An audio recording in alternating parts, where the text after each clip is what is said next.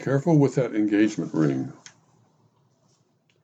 I have a younger brother, Greg, whose oldest son, Bryan, can always be counted on to be the life of the party.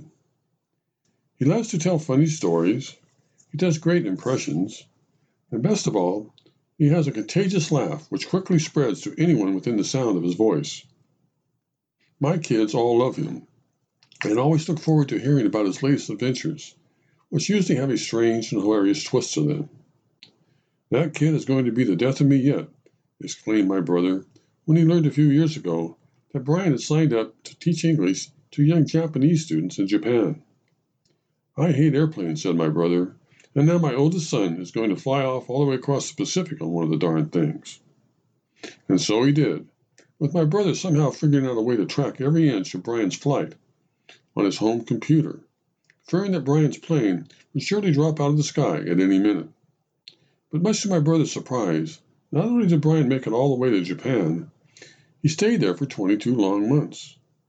And about halfway through that stay, he also fell in love, which brings me to my little story.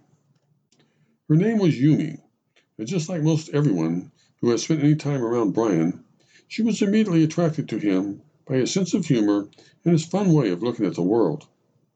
And when Bryan finally returned to Sacramento to start his high school teaching career, Yumi soon followed. Want to guess what Bryan has gone and done now? My brother asked me the other night over the telephone. What I asked with interest, sure that whatever it was, I would end up laughing. He and Yumi are now officially engaged, said my brother, but you won't believe how the whole thing went down. Wow, Bryan gave her a ring and everything? Well, said my brother, already starting to laugh. He at least tried to. He tried to, I asked, slightly confused. That's right, said my brother, trying hard to get through the whole story without breaking up. He went out and got Yumi a very nice ring that had to cost him more than a thousand bucks and took her all the way to San Francisco to pop the question. But before he got the ring on her finger, he somehow managed to drop it into the Pacific Ocean. What? I asked trying again not to laugh myself. You'll have to call him to get the whole story, continued my brother, but the short of it is that he made reservations at a very nice restaurant where he and Yumi were going to have dinner. But before he got there, Bryan decided to get romantic, and he took her down to the ocean to see the sunset. And just before he was going to pop the question, the ring and the box it was in somehow got away from him, rolled down a steep cliff, and ended up in the sea. Now, can you believe that? Well, it's Bryan, so I guess you can.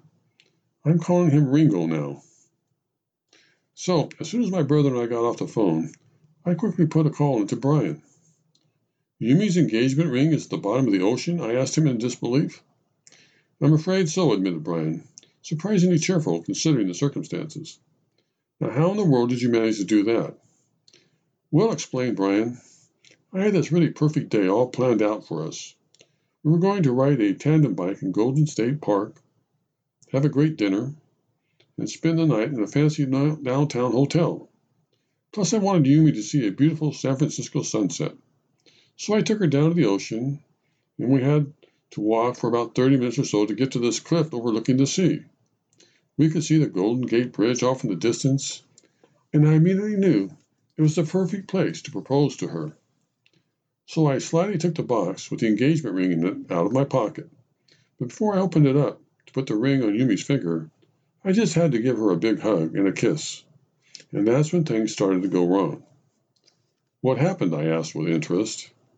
Well, continued Bryan, I didn't want Yumi to see the box with the ring in it before I finished hugging and kissing her. So I put it between my legs and tried to hold it there with my knees. But suddenly it slipped out, and before I knew it, it was tumbling down the cliff and headed for the rocks and the water below. So then what did you do? I asked. I started running after it. Down the cliff? That's right, he said. Down this really steep, little dirty trail. I was completely out of control most of the way, and I guess I'm lucky I didn't fall and break my neck. And what was Yumi doing?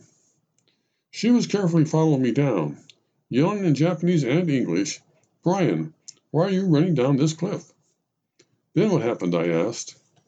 Well, When we both finally got all the way down, I told Yumi what had happened, and then we spent the next 45 minutes or so trying to find the ring until there was no more light. I did find the box. It was all broken up and wet, so I guess the ring fell out on its way down and ended up in the ocean. You know, Bryan, I said, I gotta tell you, I think that's probably the most incredible engagement ring story I've ever heard. Crazy things sure do seem to happen to me, don't they? he said. How's Yumi taking it? I asked. Pretty good, actually. The sad part is that I showed the ring to my parents and everybody else when I first bought it, but Yumi never got to see it. And I'm sure she would have loved it. I told her that I was just trying to give her a day that she would never forget. And what did she say? I asked. She said that I had definitely given her a day that she will never forget.